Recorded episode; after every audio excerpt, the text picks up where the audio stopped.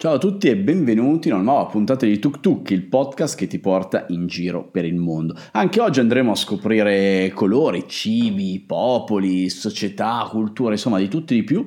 Tra l'altro andremo in Asia, in uno di quei luoghi che è davvero poco visitato, molto autentico, decisamente poco turistico, però è nella fantasia di tanti viaggiatori, lo so perché ovviamente sui miei social mi scrivete chiedendomi tante informazioni su questo stato. Allora, sto parlando della Mongolia, uno stato che è tra la Russia dell'est e la Cina, proprio una sorta di, di cuscinetto, molto interessante, molto affascinante, ma non solo per il proprio paesaggio, anche e soprattutto per la propria cultura, perché infatti i primi templi buddisti, le prime stupa si incontrano proprio qui se si attraversa l'Asia continentale. A parlarne oggi con me ci sarà Ale Tomasi, ovvero Giorni 24 che ragazzi, attenzione, ci accomuna non solo la Mongolia, ma anche il giro del mondo senza aerei. Ale, nello specifico, è stato il più giovane viaggiatore italiano a compiere a 24 anni l'intero giro del mondo senza mai bucare il cielo. Diamo il benvenuto quindi ad Ale Tomasi. Ciao Ale, come stai? Ciao, ciao Claudio, ciao a tutti. Come stai innanzitutto? Mi piace iniziare così perché di sti tempi si sa mai. No, per, uh, per star bene sto bene, dai. Sto anche convivendo con me stesso e sto continuando a essere in equilibrio, quindi ci sta, dai. Non tu convivi con te stesso, ma non viaggi con te stesso. Non viaggi con me stesso. Scusate, no, questo dai, è un off topic, una roba tra, tra noi perché allora Ale, esatto. allora anzitutto beh, ci conosciamo da quanto? Dal 2017 se non sbaglio, quindi ormai sono tre eh, anni. Sì, 2017 credo intorno a, ad aprile. Eh, circa in questo eh, periodo. Che condiviso su Facebook è stato il giorno in cui proprio ci siamo conosciuti. Esatto, ha una presentazione a Carpi, quindi anche lui è della mia stessa regione. Ha fatto uno strepitoso viaggio, come ho raccontato, adesso poi magari lo racconti anche un attimo in breve, in breve tu. C'è un, un l'ennesimo giro del mondo senza aerei. Uh, sei stato il più giovane, se non sbaglio, italiano esatto, a farlo, giusto? Sì. Uh, perfetto. E o, non, oggi collabori anche, adesso oggi veramente è stato un caso, però visto che c'è... Eh, vola. Esatto, Beh, sei uno dei nostri coordinatop, e noi li abbiamo, li abbiamo chiamati così perché crediamo fermamente nella, nell'esperienza dei viaggiatori che coordinano i nostri gruppi. E insomma un ragazzo che a 24 anni ha preso, ha mollato tutto, si è fatto il giro del mondo senza aerei, e ci è riuscito così giovane, io ritengo che sia una persona assolutamente in grado di poter coordinare i nostri gruppi. Ale è venuto poi qualche volta in Islanda con me, aveva appena iniziato a portare i primi gruppi da solo e poi c'è stato il blocco del Covid-19 e questa, questa, pandemia che ci sta bloccando un po' a casa. Però vabbè, dai. Ale, raccontaci un po' di te, dai, un po' del, del tuo viaggio, di, di, quello che sei, di quello che ti piace. Un grandissimo videomaker, grandissimo fotografo. Ogni tanto qualche mio video super rapido che vedete li ha montati Ale. Io non sono assolutamente in grado di fare quei montaggi, mentre Ale è veramente un fenomeno. Grazie mille. Lo pago e eh, non lo sfrutto, ragazzi. Se non dico che sfrutto i miei follower. Nessun giorno 24 è stato sfruttato in questa diretta. Però è stato maltrattato in Islanda è stato maltrattato, ma più che altro è stato maltrattato a Rimini da, dalle vongole. Questo è un altro off topic. Vabbè, diciamo che siamo, quando c'è stato il lancio di Sivola, io ho pensato bene di, di, andare a morire in bagno, vomitare l'anima per tutto il giorno, quando loro ovviamente stavano eh, lanciando Lancia. il progetto. Eh, io mi sono assentato. Vabbè, è nato in viaggio con vongola. esatto, Bongolino 24. Esatto. No, comunque sì, esatto, 24 è stato sempre un, un numero molto ricorrente perché eh, sono partito esattamente ai, al compimento del mio 24 compleanno, quindi ehm, a, a 24 ho compiuto il, i miei anni 24 il 15, 14 di luglio, eh, scusate, e il 15 di luglio del 2017 sono partito appunto per il Giro del Mondo che eh, appunto sempre questo 24 è durato 24 mesi, quindi ben due anni, 730 giorni secchi. Sono stato molto maniaco nel, nel rimanere dentro questi giorni e, e ci sono riuscito. E sì, ehm, è, stato, stata una scelta che, che, è stata influenzata ovviamente anche da te, da te e da, da, altre persone che in passato avevano preso questa decisione drastica di cambiare la propria vita e siccome comunque era già da tempo che, che volevo cambiare un po' la mia vita e renderla molto, ehm, insomma, eh, addirittura dei viaggi, eh, molto, molto verso i viaggi, ecco, e quindi ho pensato che piuttosto di trasferirmi, di andare a fare un'esperienza di lavoro solo in un posto, ho detto ma perché non, non, girare il mondo direttamente? Ma perché quindi, no, direi io. Ma perché no? È sempre, è sempre ma perché no?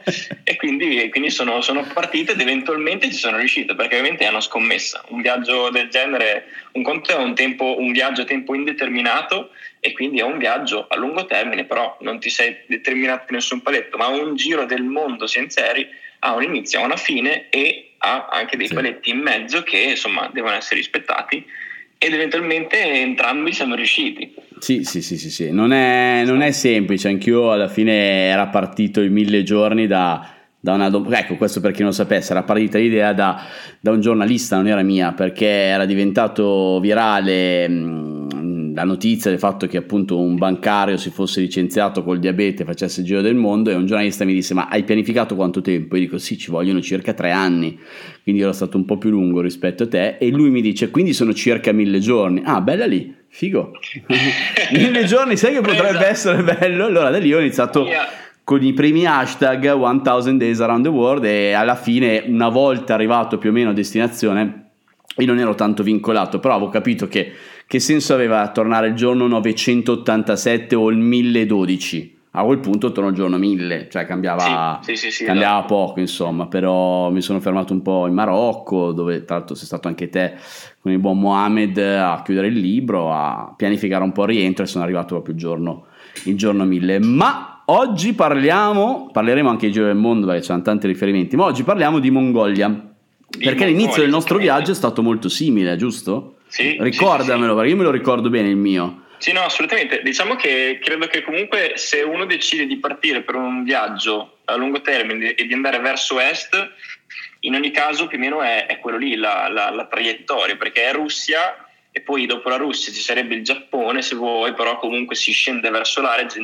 verso l'Asia generalmente e quindi è Russia, Mongolia e Cina. Tu in Russia come per... ci sei arrivato? Nel senso io inizialmente avevo pianificato di passare dall'Ucraina però c'era la guerra in Crimea proprio ah, sì. appena prima che io partissi quindi ho cambiato all'ultimo che mi è costato un botto a livello di visto perché all'ultimo secondo ho chiesto un visto bielorusso, uh, beh, sì, bielorusso di emergenza di 48 ore, una roba che mi è costata tipo eh, 80-90 euro. Anche sì, tu hai fatto sì, così? Infatti no, no perché appunto per, quel, per quella mh, cavolata lì Um, io ho circumnavigato la Bielorussia e quindi ho, ho girato intorno proprio per il visto, perché anche, anche, di, anche in transito ti serviva il visto sì, e quindi sì. era inutile prendere, cioè inutile nel senso è una spesa che eh, potendola evitare l'ho, l'ho, evitata e quindi l'ho circumnavigata, sono girato intorno e inizialmente ho fatto pochissime, pochissime tappe prima della, della Russia perché so, uh, ho sbagliato date di, uh, del visto russo visto che devi dare la data di entrata e, e di quella è, è, quella esatta, è di uscita, ma quando dai la data di entrata non è che se entri dopo continua, cioè hai 30 giorni, entri dopo e hai 30 giorni, no, tutti i giorni che, che hai perso li hai persi mh, nel visto. E quindi comunque avevo sbagliato quella data lì e quindi ho fatto Cracovia e Riga e basta. E poi sono entrato direttamente in Russia e l'ho fatto tutto in autobus a parte arrivare a Cracovia. Ok, ok. Poi in Russia anche tu come me hai preso la Transiberiana.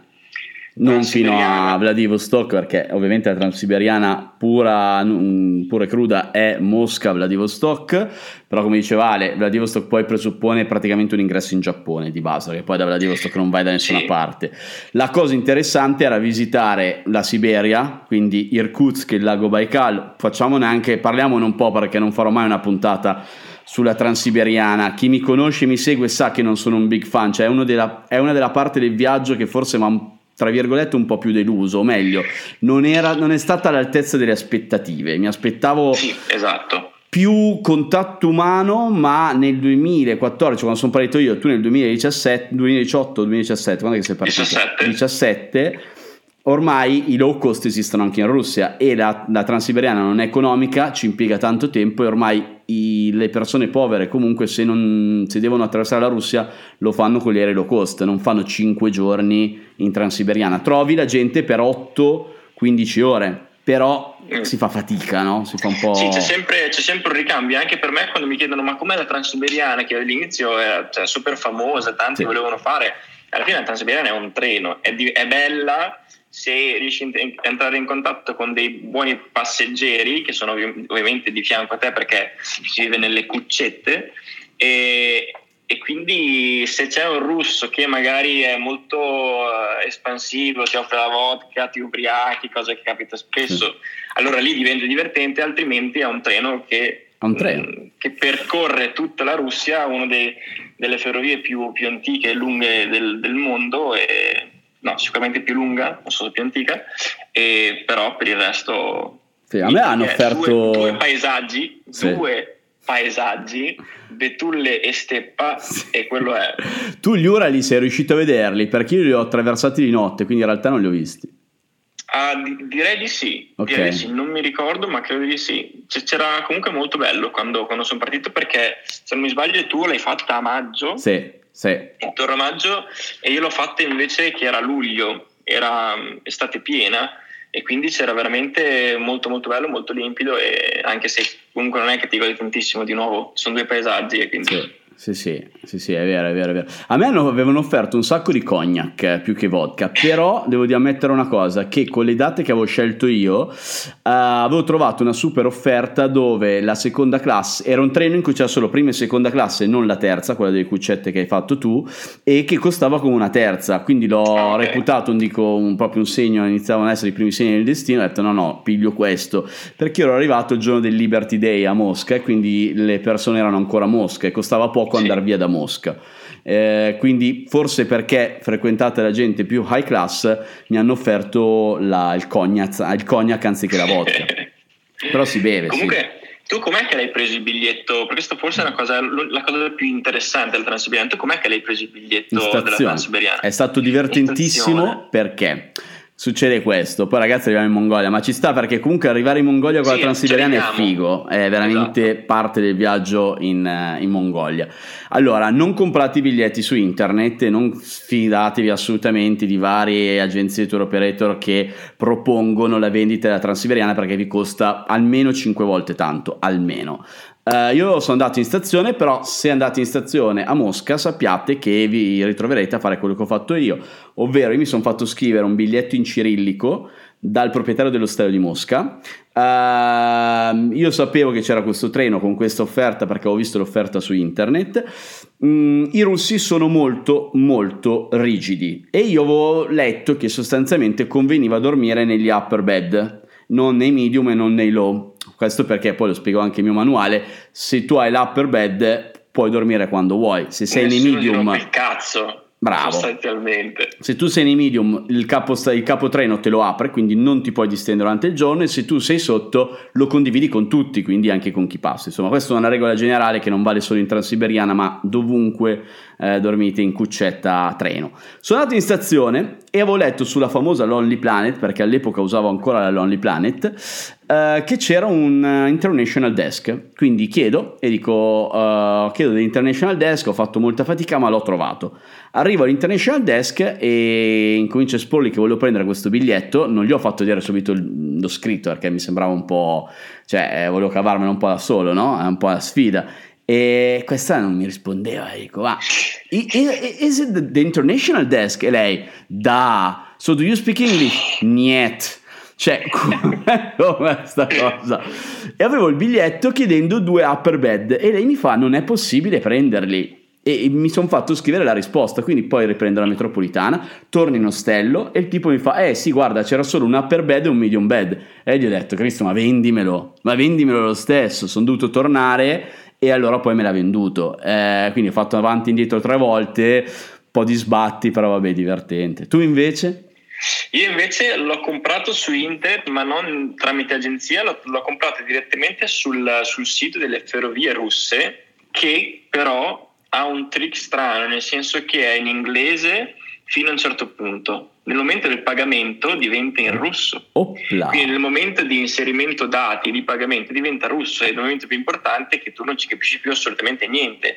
E quindi che cosa è successo? Una mia amica che sapeva il russo mi ha aiutato tantissimo con questa cosa qui e quindi mi ha praticamente preso lei con inserendo tutti i dati necessari il, il treno su, su internet che mi ricordo ancora oggi quanto l'ho pagato e che mi ha stupito, sono quattro giorni di treno e ho pagato 120 euro in terza classe, che comunque terza classe, cioè, non è che fa qui così schifo. No, no. È una, diciamo che i treni notturni europei sono uguali, anzi forse un po' più piccolini, anche perché quello è stato un treno, comunque eh, è un treno che è sempre stato pensato per, un, per una tratta lunghissima, quindi sì. gli spazi non sono così piccoli.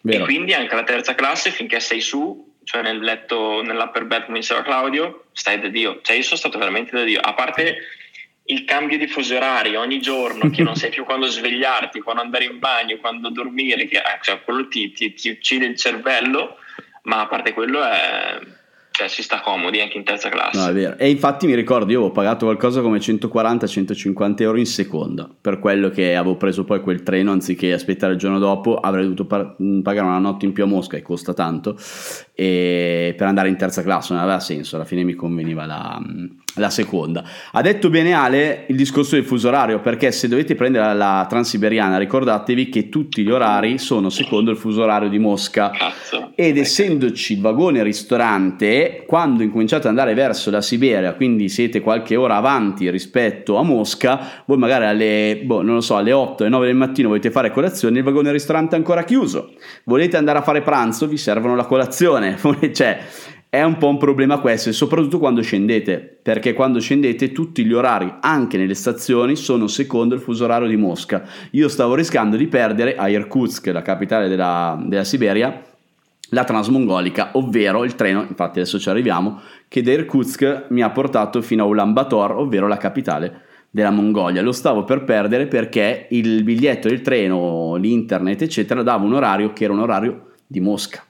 Sì, sì, c'è da fare un calcolo strano, c'è tutto da... Ma, ma il fatto è che cioè, si parla di migliaia di chilometri e quindi... Di tre ore di fuso orario, eh? quattro ore, è la, esatto. la, nazione con più fuso orario al mondo è la Russia, eh? quindi cioè, attenzione. E, e, quindi tu non ti immagini neanche che, non so, devi andare dall'altra parte della Russia, ma comunque il fuso orario e l'orario rimane quello iniziale di, di Mosca, è qualcosa di, di strano e, e, fa veramente del, del gran casino. Comunque sì, siamo già più o meno arrivati a eh, a Irkutsk che è una parte molto a, a est, mm, non so quante centinaia di chilometri da, da, Vladivostok.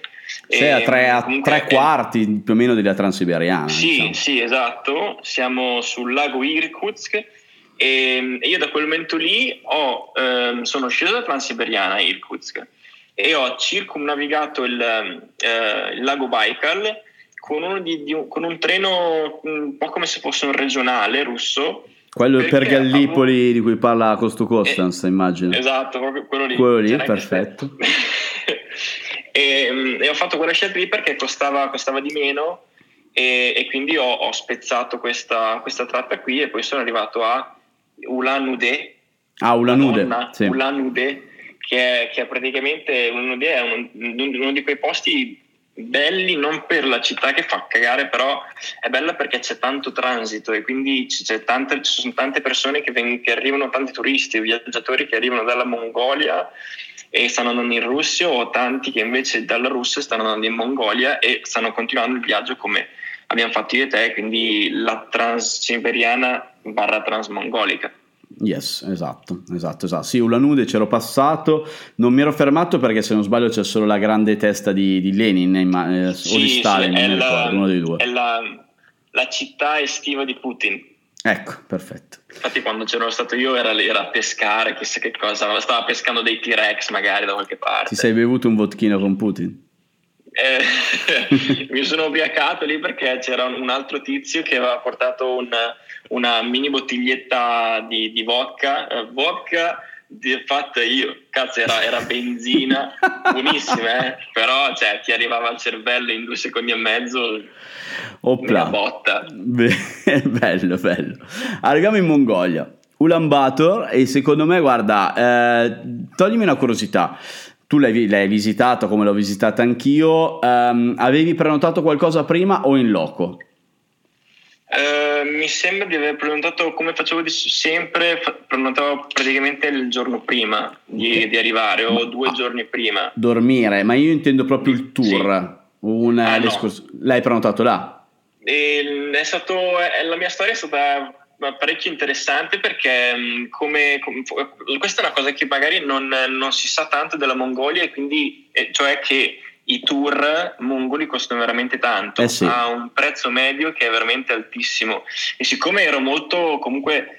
Eh, Eccolo qua, guarda. Nelle... Così almeno ne, ne parliamo Eccola, subito. Perfetto. Eh, esatto, questa è una domanda molto interessante in realtà perché non è così, non è così chiara, cioè non ha una, una risposta. E, ehm, allora, personalmente sono arrivato un po' allo sbaraglio, ho detto ma sì, lo cerco, tanto è la Mongolia, chissà cosa cacchio costerà un tour in Mongolia. Invece Costa. un tour in Mongolia costa eh, 80 dollari in media al giorno. Cavolo, è aumentato allora tanto, perché io l'ho sì. fatto, se non ricordo male, a 30 o 40.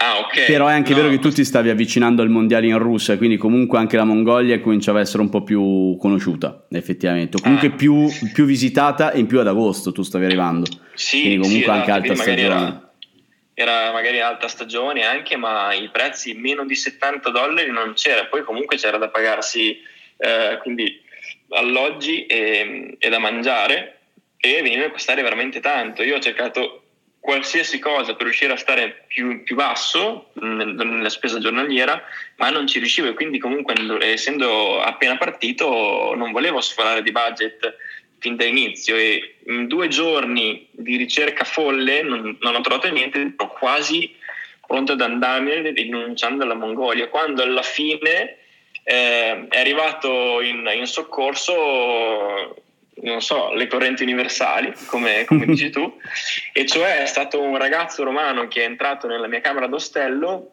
e che anche lui stava facendo il giro del mondo in due anni con gli aerei, partito una settimana di differenza.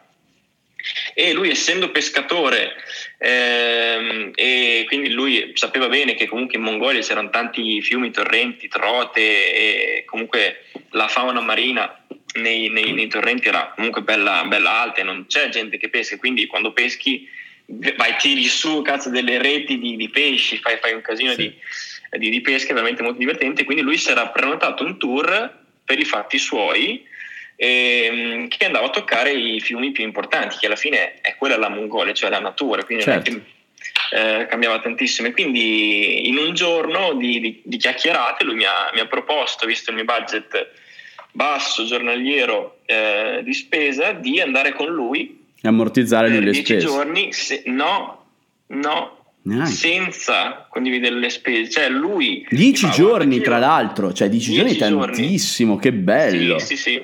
Che sì, bello. Lui, mi fa guarda che tu venga o che, o che, tu non venga io comunque lo faccio quindi i costi della, del driver e della benzina noi dividiamo cosa che poi abbiamo diviso i costi della benzina alla fine ovviamente è stato super gentile tu ti devi pagare solamente comunque l'alloggio e da mangiare e così è iniziata la mia avventura in, in Mongolia, quindi con, con, questo ragazzo romano che poi è diventata un, una delle mie amicizie più, più, grandi durante il viaggio e ancora adesso, e, e, il driver che non parlava assolutamente una chip di inglese. Ti ricordi il nome del driver? Vediamo se... Il mio si no, chiamava no, Mokshi. Mokshi. Ok, no, non mi ricordo non il nome, ma noi lo chiamavamo il boss. e anche lui ha preso il nome boss, quindi se proprio lui il boss. Ok. Grande. Allora, niente, allora, Ale ha avuto questa botta di fortuna che ovviamente, ragazzi, quando si viaggia e soprattutto si viaggia come abbiamo viaggiato noi, quindi non con le tre settimane di ferie, ma con un orizzonte temporale diverso um, di fronte, può succedere e ci possono essere. Se uno invece arriva, io vi dico la mia personale esperienza, Uh, io non sapevo esattamente quando sarei arrivato a Ulaanbaatar proprio perché avevo il dubbio relativo alla, alla Transiberiana, al treno che avrei preso della Transiberiana. Uh, ho trovato un tour in ostello, eh, ero con un amico che mi aveva raggiunto in, um, in Russia e voleva fare la Mongolia con me, siamo arrivati insieme fino a, fino a Pechino. E abbiamo proprio in ostello anche noi abbiamo fatto tipo Ale, cioè abbiamo messo un cartello in ostello dicendo noi vogliamo fare il giro della Mongolia, c'è qualcuno che vuole unirsi a noi? E con noi si è um, unita una ragazza di Singapore se non vado errato, questa ragazzina minuta, piccolina, tutta caruccia eccetera che stava cercando se stessa in Mongolia e noi abbiamo guardato per dire in Mongolia, tre mesi in Mongolia. Dico, vabbè, ok, da Singapore tre mesi in Mongolia. mi è capitato di risentire durante il giro del mondo e effettivamente ha trovato l'amore della sua vita in Mongolia e si è trasferita in Mongolia, quindi evidentemente aveva ragione lei, diciamolo no, chiaramente. Però, però però sì, insomma, i costi. Allora, io a maggio avevo speso sui 40-50 dollari a testa a persona dove eh, c'era compreso il cibo, eh, però erano esclusi extra tipo appunto il bere. Eh, che comunque è tradizione lì ed è buono anche portarlo quando vai nelle gare mongole, cioè nelle tende da offrire, da, da comunque da condividere con eh, il driver e anche con le persone che ti ospitano. Quindi sì, tanto poi li possono, possono anche bere alla guida perché... Sì, non c'è niente. non c'è niente. La cosa che io vi dico è questo, il fai da te all'avventura o il noleggio del mezzo là, personalmente io lo sconsiglio perché ci sono tre strade in tutta la Mongolia, aprite Google Maps e lo vedete, sono tre strade, forse quattro, ma tutto quello che è di bello è in mezzo a queste strade e ci vuole un mezzo fuori strada e seguono delle piste. Quindi ragazzi è assolutamente uh, difficile. Se non, uno non si è studiato bene, se ha già esperienza, perché se un, un mezzo vi finisce in panne lì, che fate? Cioè, io ve lo devo dire, poi se uno ovviamente è un esperto, ha un navigatore satellitare, ha un telefono satellitare, ha disponibilità di poi chiamare un elicottero per un soccorso perché è in panne o sa aggiustare la macchina, lo può fare, ma questa non è la maggior parte della gente, la maggior parte delle persone vanno, hanno due tre settimane e si fanno un giro della Mongolia. Ci sono varie opzioni. Io vi posso consigliare, se non andate ad agosto, quando è alta stagione, eh, premesso, secondo me la stagione migliore è maggio-giugno, ma più che altro per i colori, perché sono verdi e non, non gialli secchi della, della steppa. Potete anche prenotarlo direttamente in loco insomma, fatevi un giro per Ulaanbaatar, la Ridente Ulaanbaatar, che ritengo tranquillamente nelle prime tre città più brutte al mondo.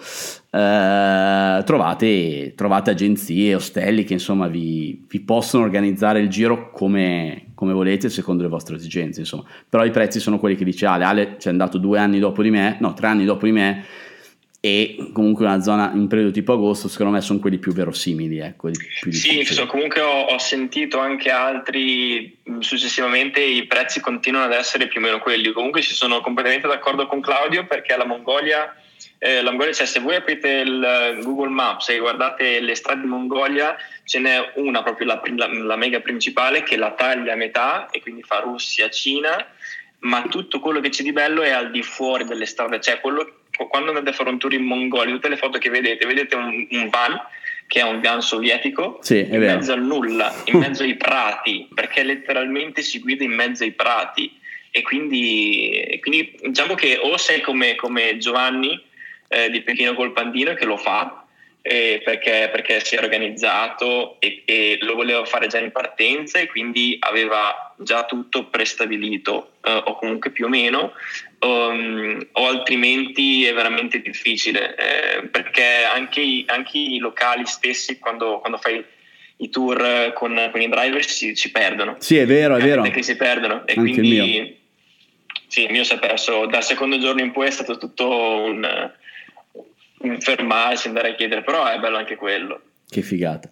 Qua ci chiedono, così togliamo subito il discorso e parliamo delle stagioni migliori. Mongolia in inverno fattibile è, dura, eh? È dura, è dura. Sì, è sì. dura. Um, fattibile credo... è fattibile, però è tosta. Sì. Credo, credo, che la, la, Mongolia comunque sia un po' come la, la, l'Islanda, che sia bella un po' in tutte le stagioni, poi che sia più o meno impervia, quello ok però i tour comunque li fanno, li fanno, più o meno sempre e quindi è, è, bella, è bella, sempre. E ovviamente d'inverno, d'inverno è, è pesa, mm. bella complicata, quindi sì, eh, i, i, periodi che ha detto Claudio sono i migliori. Sì, secondo me, dico, non perché l'ho vista in quel, in quel periodo, però ho visto le foto mi aspettavo una Mongolia molto gialla, molto secca, eh, me la sono trovata verde, lussureggiante, proprio con i corsi d'acqua belli, imponenti. Parlando con le persone mi hanno detto la stagione secca invece inizia da luglio.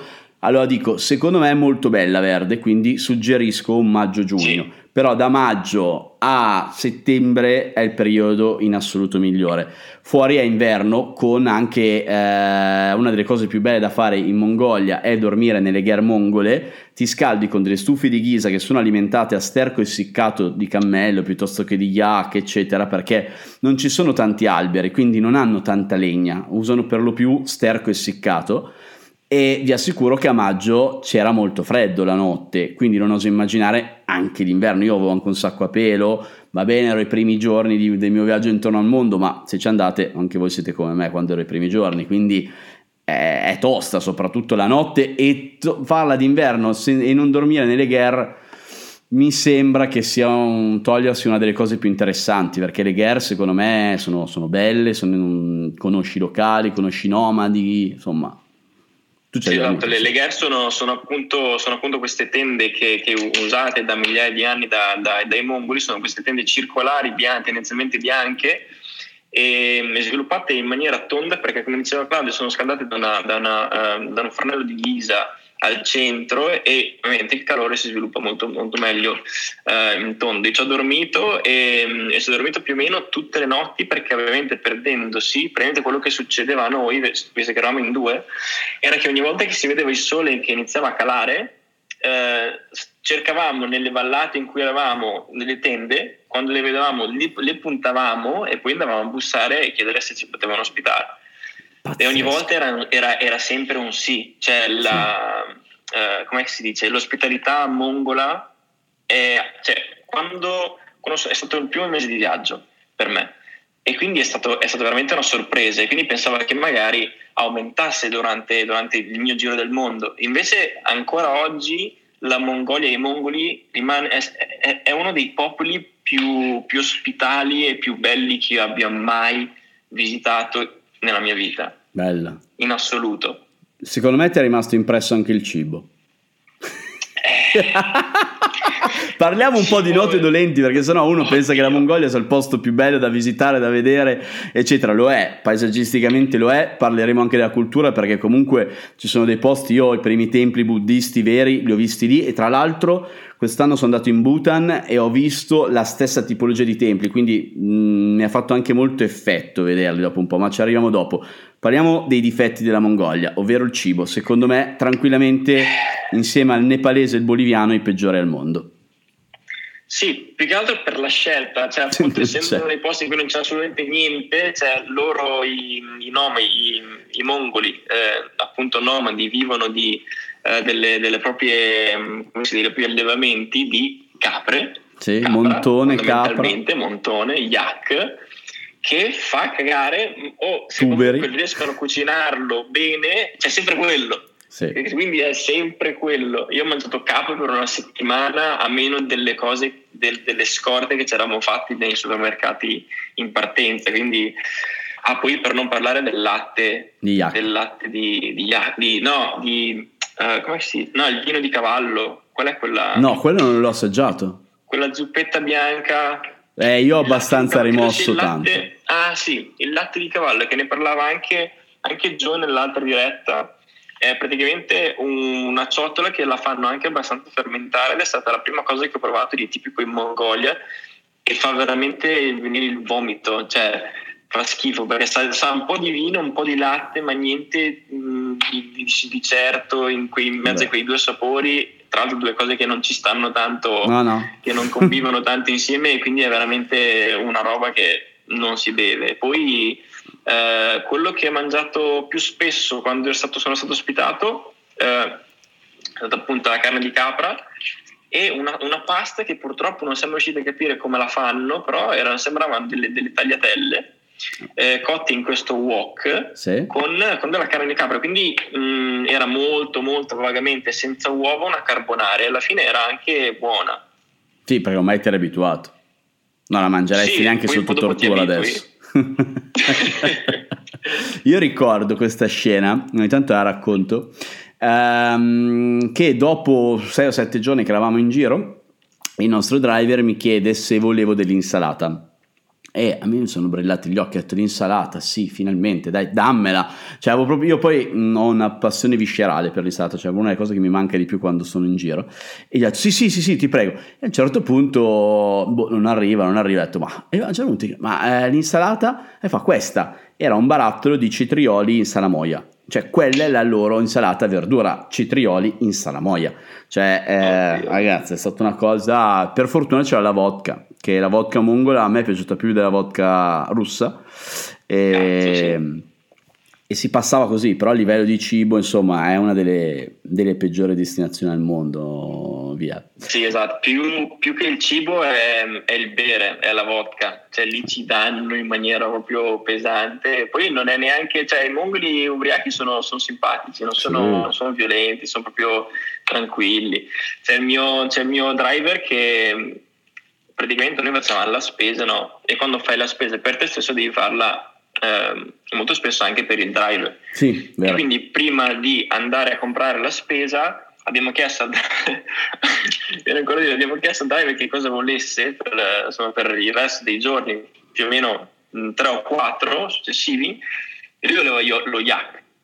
Io solo lo yak. Lui ha mangiato yak per dieci giorni. Beh, yak, yak non è male. Eh. Scatoletta. Ah, la scatoletta, scatoletta Sì, yak in scatoletta per 10 giorni, cioè no, lui yak, yak, yak. Yak, vabbè. Senti, ho parlato un po' di cultura perché ragazzi se andate nella zona di Karakorum, Karakorum era l'antica capitale della Mongolia, eh, tu ci sei stato Ale? Sì, è, un, è, stato il primo stop del secondo giorno. È bellissima, è magica e appunto si, si incominciano a vedere i primi templi buddisti perché all'epoca anche di Gengis Khan, eccetera, comunque il popolo mongolo è un popolo di nomadi, avevano viaggiato tanto per l'Asia e trovate dei templi buddisti come trovate solo in Tibet e in Bhutan, quindi anche da un punto di vista culturale non c'è solo natura, anche se ovviamente ritengo che la, la cosa principale per cui si va in Mongolia è la natura dove a me è rimasto completamente impresso il deserto del Gobi, le dune, con attenzione i cammelli. I cammelli li trovate solo lì, perché in giro del mondo sono i dromedari con una gobba, invece i cammelli con due gobbe sono originali dell'Asia, dell'Asia centrale, della Cina e della Mongolia, quindi li trovate lì, li ho pubblicati oggi in foto. Tu sei stato lì, vuoi dire qualcosa perché è bellissimo eh, il deserto di Gobi. Gobi io non sono stato nel deserto del Gobi, io ho visitato un altro, un altro mini deserto, sempre ehm, successivamente procedendo verso ovest, dopo Karakorum. Ah, il mini Gobi? Ehm, uh, no, è, un, è un, altro, un, altro, deserto. È, è nel, il nome è dentro al programma che, del viaggio di Sivola che, avevo, ehm, che avevamo proposto appunto per il mese prossimo, sì. purtroppo. E, um, quello è il deserto, è un deserto piccolino, però diciamo che dà un... Eh, è in una di quelle aree geografiche della Mongolia in cui non ci sarebbe tanto deserto, anzi sarebbe veramente tanto verde, però c'è un piccolo deserto e quindi riesce ad avere anche un po' di, di, di deserto. Comunque il Gobi no, purtroppo non ci sono stato, ma prossimamente. Il problema della Mongolia, cosa che mi sono scontrato quando, quando sono arrivato è che um, ha tanti habitat diversi Vero. e che um, siccome è sviluppata molto, cioè più o meno orizzontalmente, um, in, ogni, in, ogni, punto, quindi a nord, a sud, a ovest e est, ha dei paesaggi drasticamente diversi. Quindi se vai, a, se vai ad ovest c'è tanto verde, se vai a sud c'è il deserto del Gobi esatto. eh, e Altai. Se vai invece a nord ci sono dei mh, catena montuosa comunque molto più, molto più verdi. Quindi devi, devi, scegliere cosa andare a vedere. Non, a meno che tu non voglia stare in Mongolia tre mesi, non puoi vedere eh, il deserto del Gobi. Sono d'accordo. Tanta, tanta prateria. E, ad ovest dove ci sono i cacciatori con le aquile. Aspetta, eh, che qua ci fanno una domanda allora. Eccolo. Vai, perché io non li ho beccati, ho beccato un falconiere che sì, oddio, non era fake, però diciamo che era lì un po' apposta. Diciamo così, c'era un vero cacciatore con i falchi, però era lì dove doveva essere, ecco, diciamo così. Sì, ehm, diciamo che è, un, è, una cosa che è, è insita nel, nella cultura dei, dei mongoli di, di addestrare i falchi e le aquile, quindi spesso si trovano delle aquile che, che, normalmente comunque, le, cioè, a parte che non ho mai visto così, così tanta concentrazione di aquile Vero. come in Mongolia, cioè dovunque tu vada è pieno di aquile ed è favoloso, sono, sono veramente super maestosi e le trovi ovunque, fuori un negozio, negozio, negozietto comunque in mezzo alla luna della Mongolia trovi un'aquila ma seduta lì con magari il suo padrone e, e comunque generalmente loro le, le, addestrano più o meno dappertutto in Mongolia, ma dove c'è la più alta densità di eh, insomma, cacciatori di, di aquile è a ovest, è nell'estremo ovest, è veramente lontano. Per arrivarci bisogna prendere un volo interno e, e devi andarci apposta, perché è veramente, veramente molto in là. E quello è, è quello autentico eh, gli altri sono quelli che ho visto sì, io. Altri, che sì, sono autentici, sono però insomma sono messi un po' lì, ecco diciamo. Esatto, sì, però sono, per, sono, sono veri, eh, cioè sono, non sono fake, però insomma li, han, li hanno raccolti, diciamo, diciamo, così. È uscito, è uscito proprio recent, eh, ieri sì? un, un, video del, del, mitico Captain Potter, non so se lo conosci, un sì. Instagram che fa anche video. Eh, lui è mitico nel fare i vlog e video e, e, e per questa domanda, se ci sta seguendo ancora, vai a vedere su Beautiful Destination su YouTube il video perché spiega appunto in 10 minuti benissimo e con delle immagini pazzesche i cacciatori delle, di aquile. Lui è tanta roba. Il capitano. Serve un visto dei permessi? Sì, serve il visto. Io l'ho fatto personalmente a, a Irkutsk, quindi in Russia Uh, te lo fanno in 48 ore, ma Irkutsk è molto valido fermarsi per fare un giro al lago Baikal. Quindi voi arrivate a Irkutsk, uh, fate la domanda di visto, attenzione di arrivarci in giorno feriale e non festivo. Uh, poi andate a fare un giro al lago Baikal, tornate, ritirate il passaporto col visto e entrate in Mongolia. Se partite dall'Italia, fate il visto tranquillamente dall'Italia.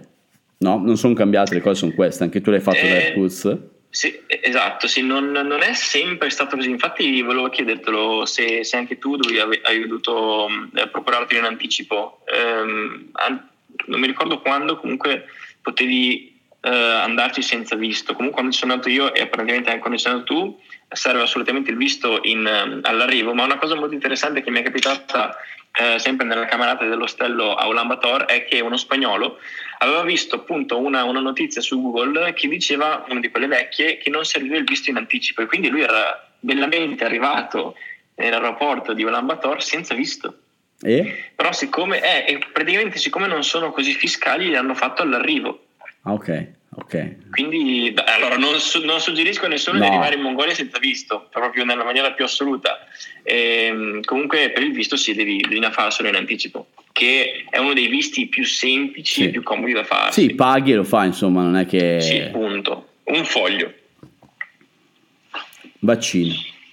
Secondo uh, me no. Ah, non, no, neanche, neanche, secondo me. Tifo non... e colera magari più che altro perché per quello che mangi eh, sempre è meglio farli poi anche vabbè, le epatiti, secondo me è sempre meglio averli nel proprio elenco vaccini, ma più che altro perché si va in posti dove comunque le condizioni sono basiche, quindi bevi l'acqua sbagliata, insomma il tifo è una capsulina che prendi ogni due o tre giorni per tre, tre volte a settimana, quindi easy.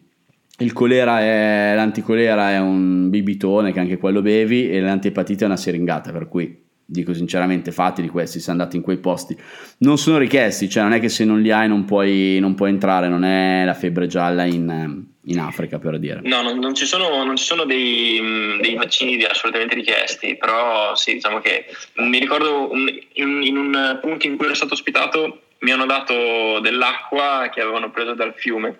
Quindi c'erano delle piantine dentro dell'erba che non ho assolutamente bevuto però capita sì, eh, no, l'avevo fatto di bere l'acqua naturale dei fiumi e dei laghi in Patagonia. Lì non mi è successo niente, però avevo anche due anni di sistema immunitario da vagabondo alle spalle.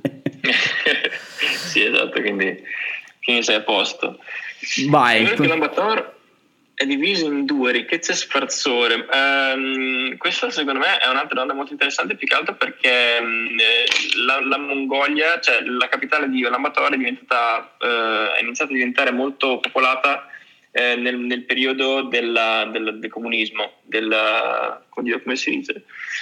Uh, vabbè, comunque sì, durante quel periodo lì e quindi um, comunque eh, c'è, c'è, questo contrasto per il fatto di palazzoni sovietici sì. e tende, ma le tende ci sono sempre stati, è una caratteristica mongola. Esatto. Invece palazzoni che fanno cagare sono sovietici sono una cosa abbastanza relativamente moderna, quindi non, non è più che altro eh, di povertà, ma proprio per queste due sfaccettature della Mongolia che, che cozzano un po'. Sì, fermo restando sì. che è una delle nazioni penso più povere al mondo. Eh, non sì. si muore di fame, però è povera, tosta, cioè insomma hanno solamente le materie prime e tra l'altro che le possono sfruttare e goderne 4 mesi l'anno perché per 8 mesi l'anno insomma eh, anche gli allevamenti ne muoiono tanti capi di bestiame a causa dell'inverno, per cui anche collegarmi a chi voleva dire di visitare in inverno, sì fattibile però ragazzi sei appena al sud della Siberia, in Siberia ci sono posti a meno 60, meno 70 gradi, quindi in Mongolia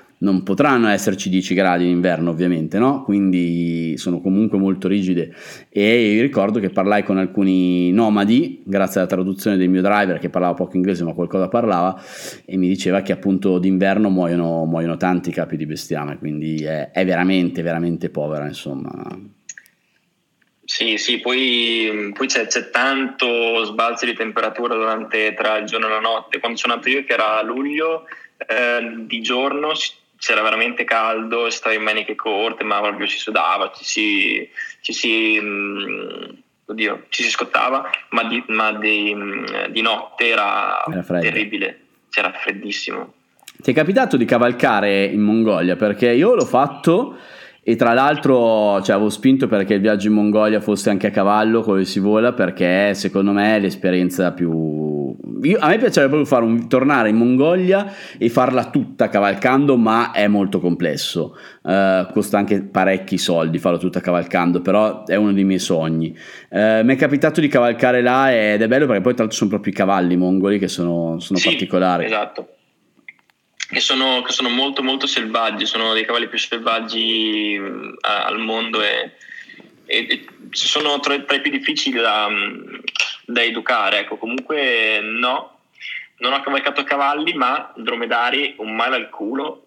No, dromedari, cammelli erano lì, c'erano due. Eh, cammelli, scusa, cammelli, cammelli, sì, sì, è un male, mezz'ora di, di cammello è un, un, male assurdo. Mi è capitato lì e, di, e in Marocco, in Marocco, vabbè, l'ho fatto all'andata e ritorno camminato. Ho capito, no, allora io resisto molto di più. Qua c'è qualcuno che è riuscito a ingrassare due kg in Mongolia, cosa gli vuoi dire? Perché io sono dimagrito, cioè molto anche, cioè non riuscivo. Beh, ci sono, ci sono parecchie catene, McDonald's e Burger King, quindi non ha specificato come. Ah, dai, no, quando ci sono andato io no. No, non le avevo mica trovate. Sì, pu- pu- purtroppo, purtroppo, quando sono andato io c'è stato quel, quello spettacolo di vedere un po' comunque le, le grandi catene che, che, che, erano sbarcate lì e ma no, questo Però adesso non, non, non, non, l'ho visto arrivando in ostello perché la capitale l'ho vista veramente, veramente poche. Poi, soprattutto nel punto in cui ero io, usciva dall'ostello e c'era un, eh, un ristorante che dava tutto per uh, due, insomma, un menù a 2 euro, roba del genere, buonissimo. Quindi cioè, non ho avuto minimamente necessità di spostarmi. Grande. Uh, qua ci chiedono: ma le guerre non sono le yurta? Che differenza c'è da quelle scritte da voi? Sono la stessa cosa. No, sulla stessa cosa. Adesso non so perché le chiamano yurt ogni tanto, ma io in Mongolia, credo anche tu, sì. l'ho sempre sentito chiamare ger. Sì. Sempre da tutti i mongoli, quindi Anch'io. sono la stessa cosa, però boh, non so perché io ogni tanto yurt. Forse mm, col fatto che c'è stato quella, c'è quel um, connubio un po' kazako, e forse in, in kazako si chiama più Yurta. Ma secondo è... me potremmo collegarci con l'ultima domanda che ci hanno fatto: quanto incide l'influenza sovietica in generale la Mongolia? Ho come l'impressione che Yurta sia un nome sovietico ah, okay. e Ger sia okay. il nome mongolo, però prendetelo con le pinze questo. Però secondo me o è quello che dice Ale, cioè comunque un'influenza kazaka, o è un'influenza russa, sovietica, comunque sono la stessa cosa. Che voi chiamate Yurt o Ger, sono sì. queste tende circolari bianche dei, dei nomadi, case, case, case nomadi in qualche modo. Sì, sì, sì, sì. Adesso non so cosa vuol dire mm, Ger, però, però sì, comunque credo sia come ha detto Claudio. Gobi so che vuol dire um, senza acqua. Eh, deserto d'altronde. Deserto del Gobi. Ci torneresti? Sì, ci dovevi tornare. Uh, assolutamente, devo tornare il mese prossimo. È uno dei posti comunque sempre nella mia top 3. Dico sempre Mongolia, Vietnam e Myanmar E una cosa che comunque non si può dire della Mongolia è quello che provi in Mongolia, cioè il silenzio che c'è, la pace e, e si avverte in un certo senso mh, da ognuno il rispetto della natura perché letteralmente i mongoli appunto sono il popolo sono è, è il, il, posto meno densamente popolato del mondo 3 milioni di abitanti circa e, e, quindi ovviamente essendo nomadi loro per vivere devono rispettare la natura e vivere a seconda delle stagioni della natura e quindi tu una volta che lì vivi quel, quel ritmo e quel rispetto per la natura che è fantastico e non si può dire, certo adesso lo dico io però eh, no, non vero. si capisce bene, ma quando, quando, ci arrivi è veramente una sensazione che si prova, che io personalmente ho provato solo lì. Infatti sono, per quello che mi ha affascinato così tanto. È stata un'esperienza forte anche, anche per me perché forse è stata il primo viaggio, la prima destinazione che ho vissuto dove la natura era così, così imponente, così forte. Oggi ce ne sono altre, ma anche perché sono passati tanti anni e in mezzo ci sono passate tante nazioni dalla Mongolia ad oggi, perché ci sono stato a maggio del 2014, sono sei anni fa, e in mezzo ci sono passati 40, anzi saranno passati anche 50 stati e comunque tanti anni. A ripensarci era, era davvero forte. Comunque se andate là mh, mm, informatevi molto bene. Io consiglio comunque di prendervi una guida, ecco se volete piuttosto noleggiarvi da sole l'auto per provare le brezze di guidare in off-road fatelo, ma magari cercate di contattare una guida che venga con voi o che magari su due mezzi uno sia guidato dalla guida, potrebbe essere un buon compromesso. Sappiate che se fate così vi costa un patrimonio, perché noleggiare un mezzo là eh, dovete noleggiare dei mezzi ovviamente in grado di, di, di, di muovervi in quei, in quei, posti e costa. Come ha detto Ale è molto cara, è molto cara il, eh, i giri, le escursioni, eh, quindi non è un viaggio economico, assolutamente, dovete metterlo sì. in conto, però vi rimarrà nel cuore giusto? Ah, assolutamente. Poi, poi una, cosa, una, cosa, molto interessante della Mongolia, molto affascinante, che mi è piaciuta tantissimo, è che cioè, se pensate che è schiacciata la Mongolia tra i due paesi più grandi del mondo, quindi Russia e Cina, e nella storia è sempre riuscita a resistere e che la Cina ha costruito quella cazzo di muraglia cinese per contrastare, per contrastare i mongoli e i mongoli ci passavano intorno, cioè a me fa esplodere il cervello queste cose, è troppo sì. bello il, la storia, la storia della, della, Mongolia e anche il fatto di, eh, se voi siete appassionati di motori potete andare a vedere il, lo speciale Top Gear della Mongolia. Racconta, cos'è questa cosa? È una, una, speciale Top Gear della Mongolia in cui praticamente è, molto, molto, bello perché sono, sono, tre deficienti, praticamente lo speciale della Mongolia l'hanno fatto in cui um, un elicottero ha spedito dei pezzi eh, che gli permettevano di, di, costruire una macchina e loro hanno costruita almeno da TV, non so, non so magari l'hanno costruita eh, la crew, non lo so, però, però comunque eh, hanno viaggiato con una macchina costruita sul momento e, mm, e, ovviamente Clarkson durante questo viaggio andava un po' a, a, a raccontare delle, delle, piccole curiosità della, della Mongolia, credo sia su Amazon Prime e ancora ad oggi, bellissimo, che figata. subito e, e andava a, a, dare una percentuale sulla discendenza di Gengis Khan, cioè di quanto Gengis Khan abbia influito sulla, sulla eh, su, su, su, un casino di nascite. Cioè, eh, ah, perché ne ingravidava parecchie. Esatto, Opla! che è assurda. Cioè, in Asia la discendenza di Gengis Khan è una percentuale allucinante, adesso non mi ricordo, non posso dirla, però se andate su, su Amazon Prime eh, lo dice ed è sei, sei impressionante. Un, sei un fan di Games of Thrones? Eh, sai che non, non, l'ho mai guardato, ah, allora ma niente. lo sto scaricando. Ok, no, perché c'è riferimento ai Dothraki, io penso, e a Caldrogo, potrebbe anche ricordarlo esteticamente Gengis Khan, come i Dothraki affrontavano le cose, mi sembra abbastanza in linea. Ale, senti, io ti ringrazio, quest'ora è volata perché sono già le 56 e quindi abbiamo ancora 4 minuti. Uh, intanto ne approfitto perché se parliamo di qualcos'altro rischia che Instagram ci toglie la linea. Uh, ti ringrazio davvero, davvero tanto. Spero di tornare presto a, a, viaggiare insieme perché l'ultimo viaggio che ho fatto è stato proprio con te in Islanda, Islanda. con un'aurora boreale che non parliamone perché uh. dobbiamo fare un'altra diretta solo su questa, su questa aurora Madonna. boreale. Tanto è stata bella. Ale lo trovate ovviamente su, su Sivola e viaggiateci con lui perché assolutamente ha tanto, tanto, tanto da, da raccontare, ha fatto già appunto il giro del mondo, vi regalerà foto e video pazzeschi quando siete lì perché è veramente veramente bravo e um, sono in pausa. Oddio. Ci siamo? La diretta, ci sei Claudio? Sì, okay. eccomi, dove ero rimasto. Comunque dico, Ale lo trovate anche su Sivola e viaggiateci con lui, è un consiglio, è molto, è molto in gamba, molto bravo. Va bene.